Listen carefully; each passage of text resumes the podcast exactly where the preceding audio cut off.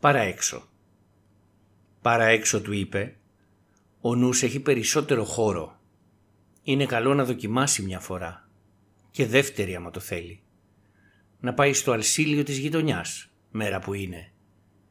Έχει κάμποσα πράγματα εκεί. Θα μπορούσε να τα πλησιάσει. Πήρε με το λεπτό χεράκι της το πανί της κουρτίνας. Να το τραβήξω λίγο για να δεις από μόνος σου. Ορίστε, κοίτα. Σαν το νεράκι που απλώνεται στην άμμο, απλώθηκε μια φωτεινή δέσμη στο πάτωμα και φώτισε τα πόδια του.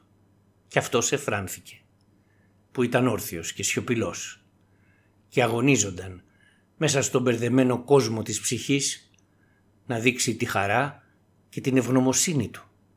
Να είπε πως ναι, επιθυμεί κι αυτός μια βόλτα παρά έξω.